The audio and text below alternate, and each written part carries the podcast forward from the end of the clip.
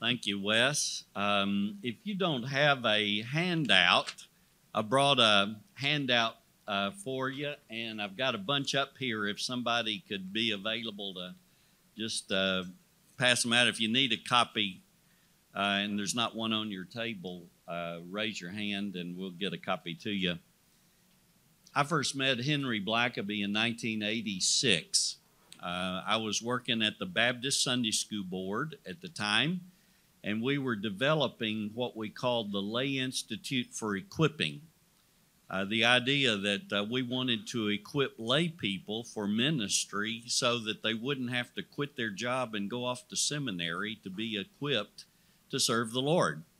Because uh, it, it's not just pastors that need to be equipped, it's uh, it's dads that need to be equipped. It's businessmen. It's people wherever they live that they need to be equipped to serve the Lord there. And and uh, we met Henry Blackaby, and he was speaking to a group in Toccoa, Georgia, and we realized that God had entrusted to him a significant message for the body of Christ on knowing and doing the will of God. We were wanting to develop a course on that topic, and I remember uh, somebody asked Henry, Hey, on Friday afternoon during recreation, would you uh, speak to us about knowing and doing God's will? And Henry agreed to do it, and everybody skipped recreation to go hear Henry.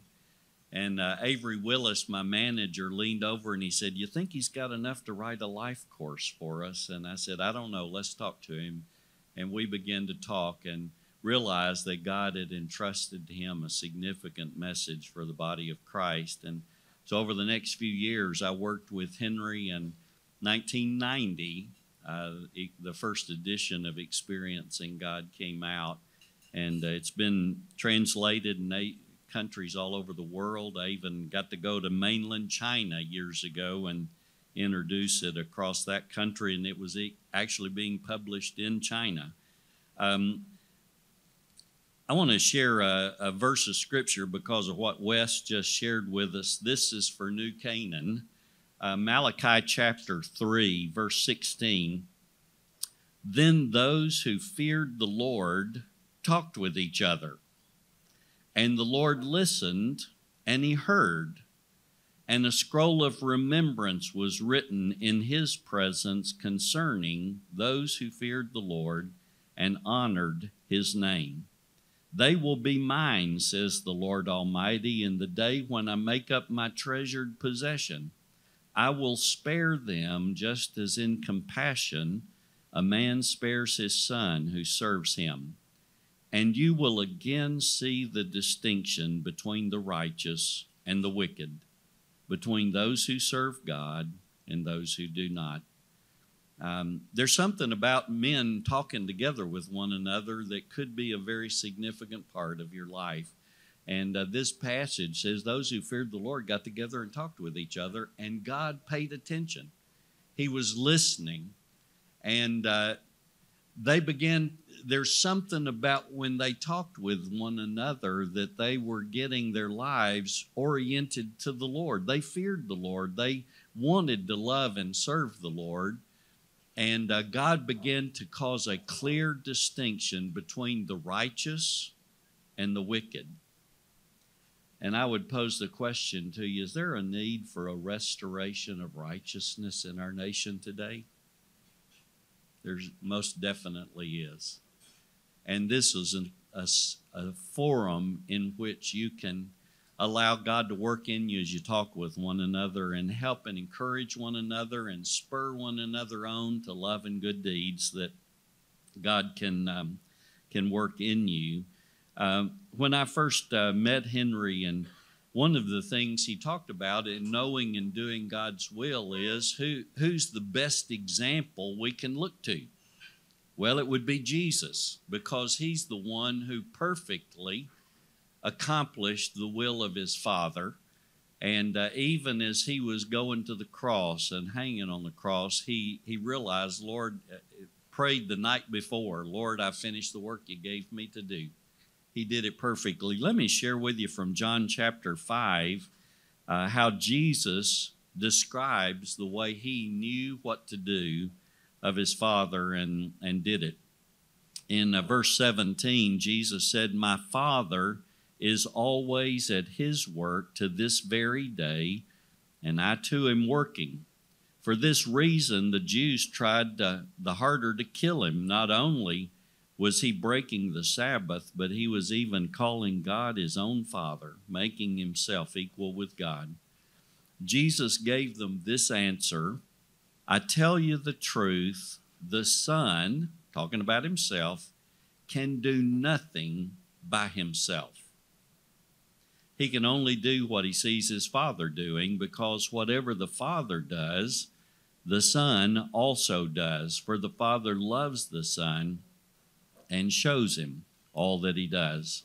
Here's Jesus, the Son of God, and he explained, My Father's always at work. Um, and he says, Now he's got me working.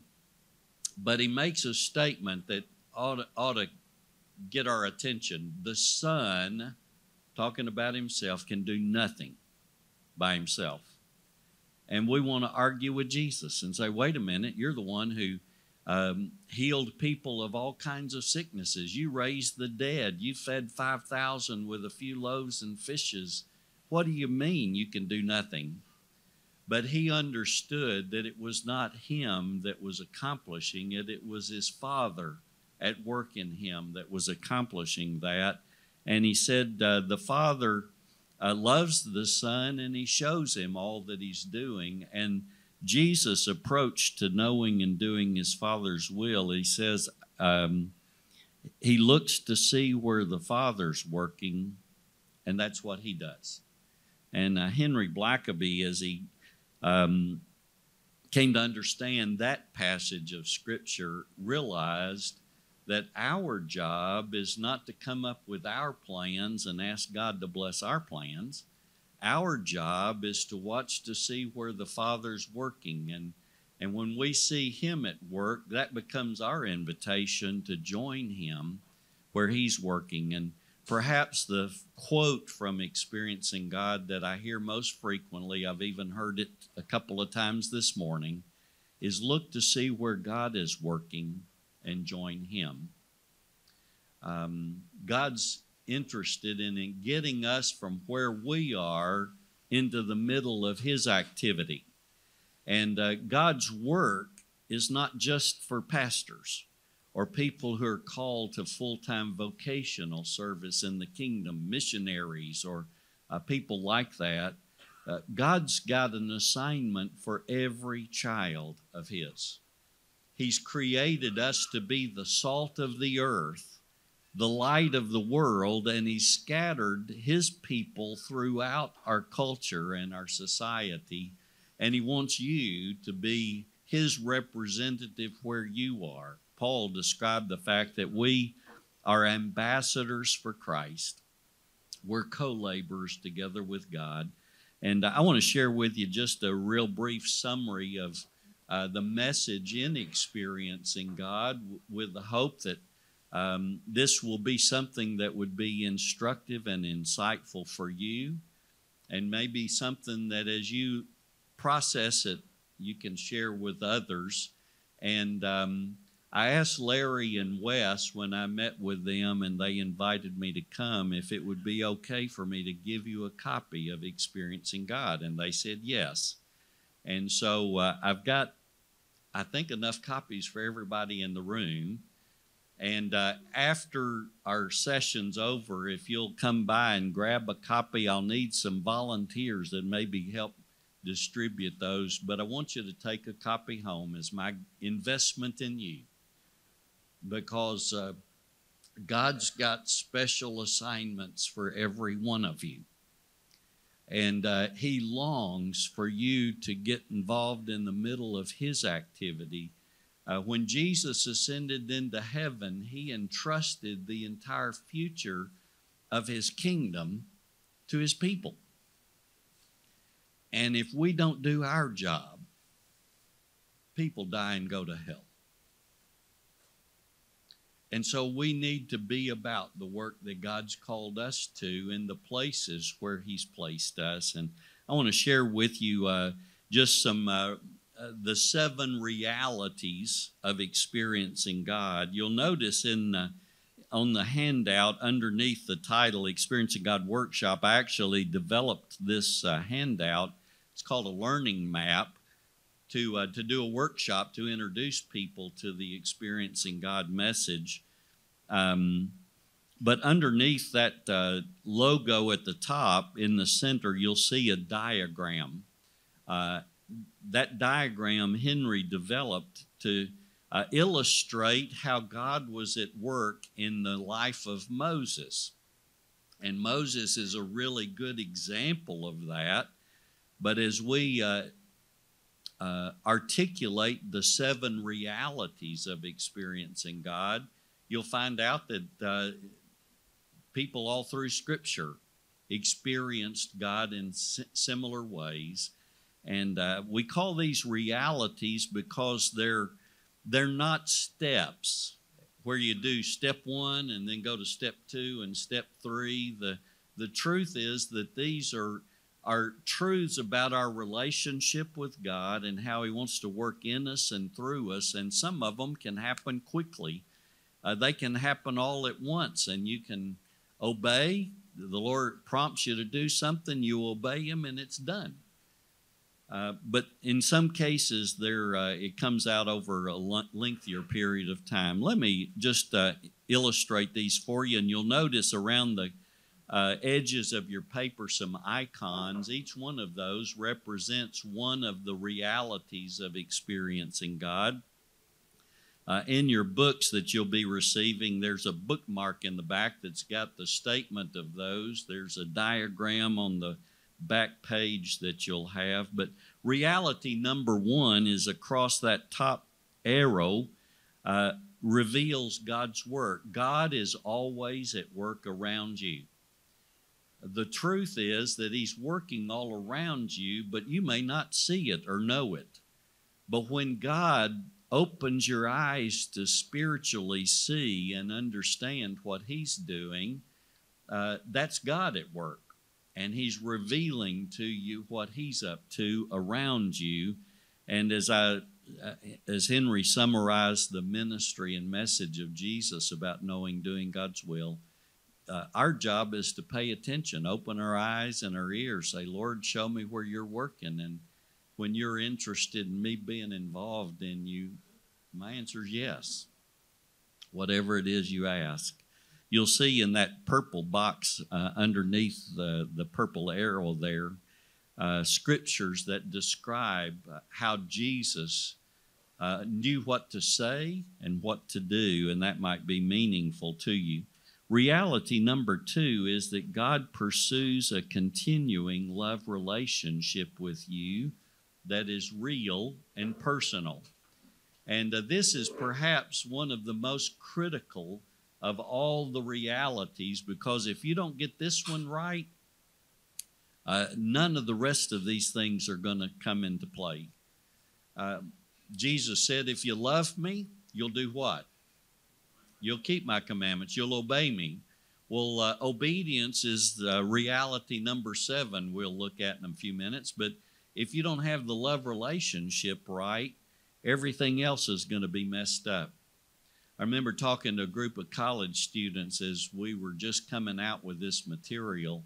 And a girl came up to me after my session, a college student, and she said, I wonder if you could help me with my problem. She said, I got saved when I was nine years old, but she said, I don't want to read the Bible and I don't want to pray. And um, I was just wondering what, what's wrong with me because I know Christians are supposed to want to do that and I don't want to do that. What's wrong with me? And so I asked her about her salvation experience and it sounded genuine to me. And she said, My dad's in the military and we moved around a lot. She said, Every time we'd go to a new post and uh, join a new chapel, I'd talk to my new pastor and tell him about my problem. And I asked them, What's wrong with me? And every one of them told me the same thing Your problem is you're not saved. And she started crying. And she said, I'm humiliated. I've been baptized six times. I know I got saved when I was nine years old. I just don't know what's wrong with me. And so I said, um, Tell me what it was like growing up with your dad. And she said, Oh, uh, he was an alcoholic. She said, He never hurt me physically. But he told me all, he would always tell me how ugly I was, how good for nothing, how lazy I'd never amount to anything, and and uh, his words hurt me so deeply. I never wanted to be around my daddy, and he never showed any interest in wanting to be around me or spend time with me. And and I said, um, let me ask you a question. Do you think it's possible? That unconsciously you have attributed your earthly father's characteristics to your heavenly father. And consequently, you don't want to read his words because you think they're just going to condemn me and tell me how bad I am. And, uh, and you don't want to spend time in prayer because you think he's not interested in me, doesn't have time for me. And her eyes got real big and she reached up and grabbed my shoulders and started shaking me. she said, You got to help me and I had the privilege of praying with her. But one of the things Henry and I've learned over the years that there are so many people in our culture that have had bad experiences in their life, and it may have been uh, frequently it was a dad, but sometimes it was mom, or maybe some other significant person, or something happened to them and they're going through life. They may know Jesus as their Savior, but they're going through life saying, God love me, don't get too close. And they're missing out on an intimacy with their Heavenly Father. And uh, God wants to cultivate that intimate fellowship with Him where you realize I'm deeply loved by my Heavenly Father. And He demonstrated that, that for me perfectly when He sent His own Son to die on the cross for my sin. And uh, He wants that love relationship with us that's real and personal. Uh, the next reality is that God invites us to be involved with Him in His work. And uh, this is a, one that really gripped me when I first met Henry. I had gone to seminary, trained to be a pastor, was planning to be a church planter, and I made all of my plans of what I was going to do for God. And then I asked Him to bless my plans. And when everything fell apart, and I was bewildered and, and couldn't carry out those plans. My wife and I, when our money ran out, moved back to Murfreesboro, Tennessee, our hometown, bewildered. It was a year later that I met Henry, and I realized that I had it backwards. I had made my plans of what I was going to do for God, and that's not the way He does it. He doesn't need my plans, He's got plans. And my job is to find out what He wants to do, and He invites me to be involved with Him in what He's doing, and that makes all the difference in the world. Um, God invites us to be involved with Him. Uh, and when we understand what He's doing, that becomes our invitation. When we see what the Father's doing and where He's working, that becomes our invitation. You'll notice the two icons at the bottom. The uh, the envelope is God's invitation. The the two uh, tablets represent God's word. God speaks to His people and the, the reason those are the same color is they overlap. God can't invite us to his work without speaking to us, but God speaks and um, those overlap. And so they're not just um, one, one reality, there are two aspects of things that would be helpful. You'll notice the last three realities are all green, and that's because they overlap as well. But um, let me just mention God's nature as we talk about uh, God invites us to be involved with Him in His work. God is love, and consequently, His will is always best for you. Uh, have you ever had somebody say, I'm afraid to surrender to God's will because He might call me to be a missionary in Africa? We need to understand that God loves us and He loves a lost world. And uh, wherever He places us in His kingdom work, that is absolutely best for us and for his kingdom. May not mean that it's going to be easy, may be very challenging. It, it may even, uh, you remember his son?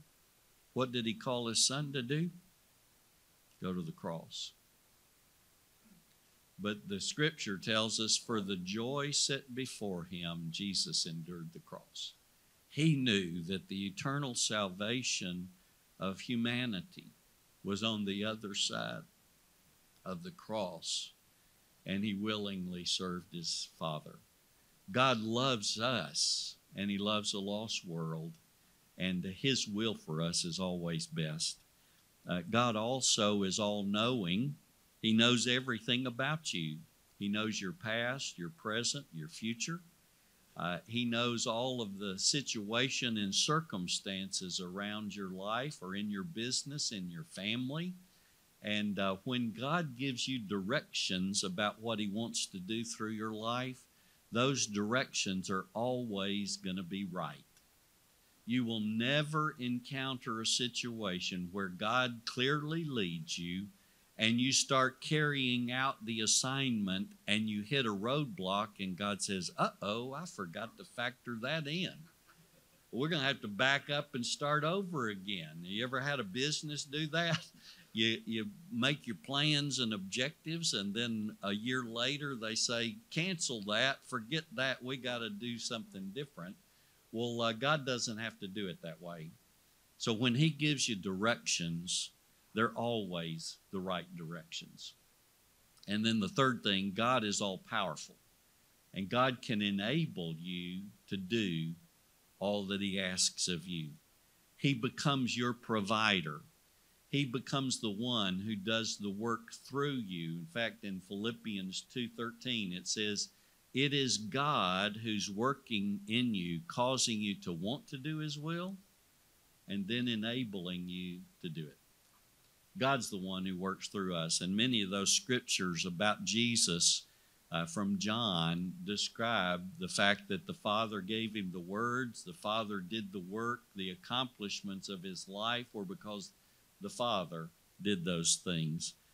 Um, the um, next reality, though, is that God speaks, and I don't have time to elaborate on this. Uh, that's part of why I'm giving you a book, so you can go study the details that I don't have time for this morning, but God speaks to us by His Holy Spirit.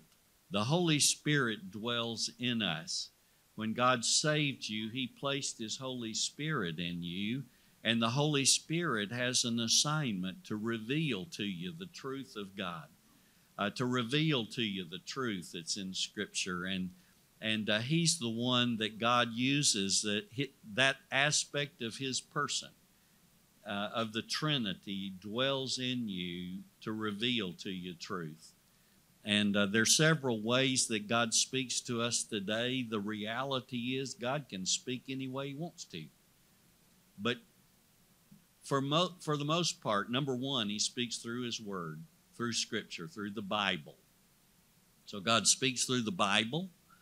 And so when you're reading scripture and a verse just seems to jump off the page, and all of a sudden you realize there's an application for me, uh, that's the Holy Spirit revealing the truth of God to you. Uh, God speaks through the Bible, He speaks through prayer. Prayer is not just me giving a list of requests to the Lord, prayer is a relationship with the God of the universe. And we talk to Him, and He speaks to us as we pray. Frequently, as we're praying, He may bring Scripture to mind to instruct us or to reveal to us the application. And uh, there's a great value in praying together because sometimes it's kind of like a jigsaw puzzle. God puts pieces together and together, as we pray, we get the big picture and it takes our breath away. And we say, God, are you serious? Is that what you want to do? Ask me. And so God speaks through prayer, He speaks through circumstances. Uh, circumstances frequently are those things that you realize now's God's time.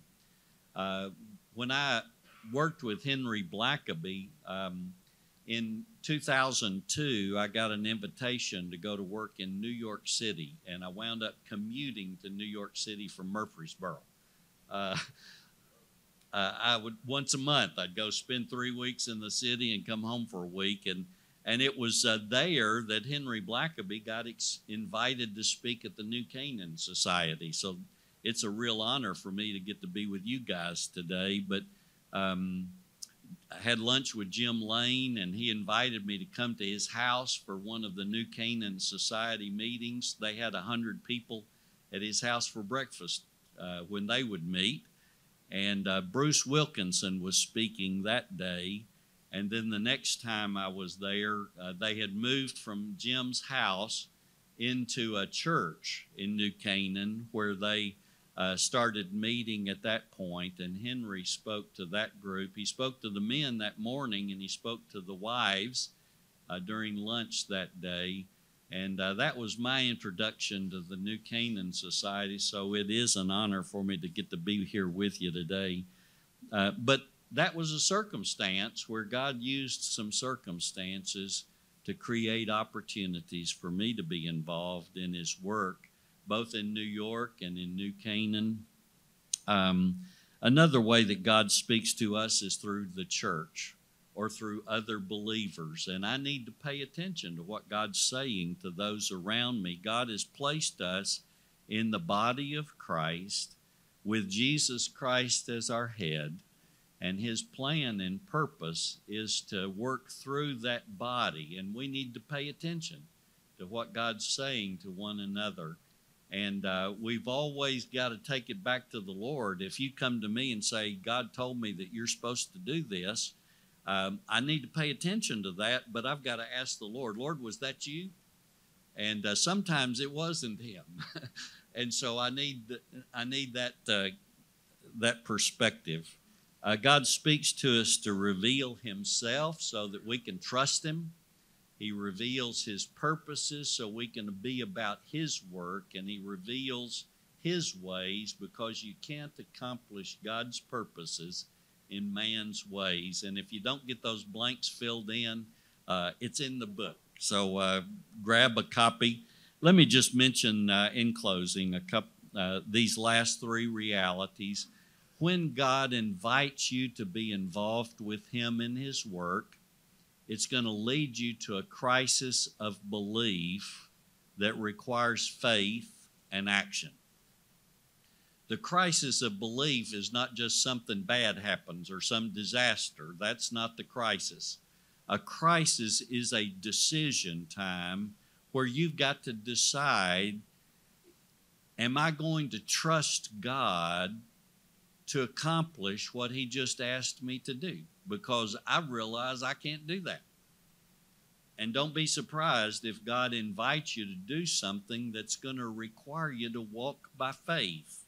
Hebrews 11 6, without faith, it is impossible to please God.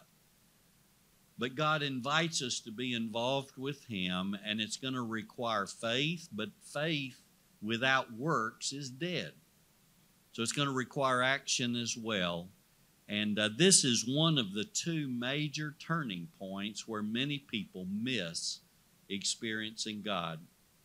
They understand what God wants to do through them, and they're not willing to walk by faith, and they miss experiencing God. So it's going to require faith and action. The second major turning point, reality number six, is that to join God in His activity, you must make major adjustments in your life. You cannot stay where you are and go with God at the same time.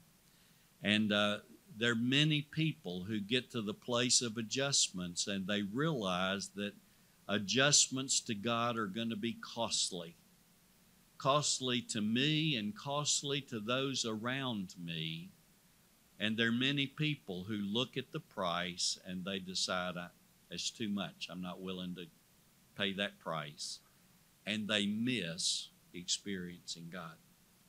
We've got to make major adjustments. Moses couldn't stay in the desert and stand before Pharaoh to lead Israel out of captivity. Uh, and then the final reality is um, we experience God as we obey Him, and He accomplishes His work through us. And uh, that that's where we're wanting to get to is that we experience God in a real and personal way. Uh, I've got so many stories I would love to tell you, and I don't have time. But I want to pray for you. Would you let me do that? And remind, let me remind you that I've got books available if some volunteers can maybe have some available for backdoor people and front door people. And Heavenly Father, I want to pray for these men. I thank you for them that they they have found in this place uh, a, a safe place where they can get together and and share life together with other men. And I pray that even in the days to come, as uh, you're speaking to them and guiding them, that even around their tables, these may be uh, groups that will strategize together and share with one another and hear from you and join you in your work. Lord, minister to my brothers. I pray for their families. I pray for their churches. Lord, we need a restoration of righteousness in our land, and I pray that this will be one of those places where those who fear you get together and talk with one another, and you transform their lives and fill them with your spirit and work through them to carry out your redemptive work. And Lord, our church, our, our city, our communities, our families, our nation wouldn't be the same if we'll do that. Use us, Lord, I pray in Jesus' name. Amen.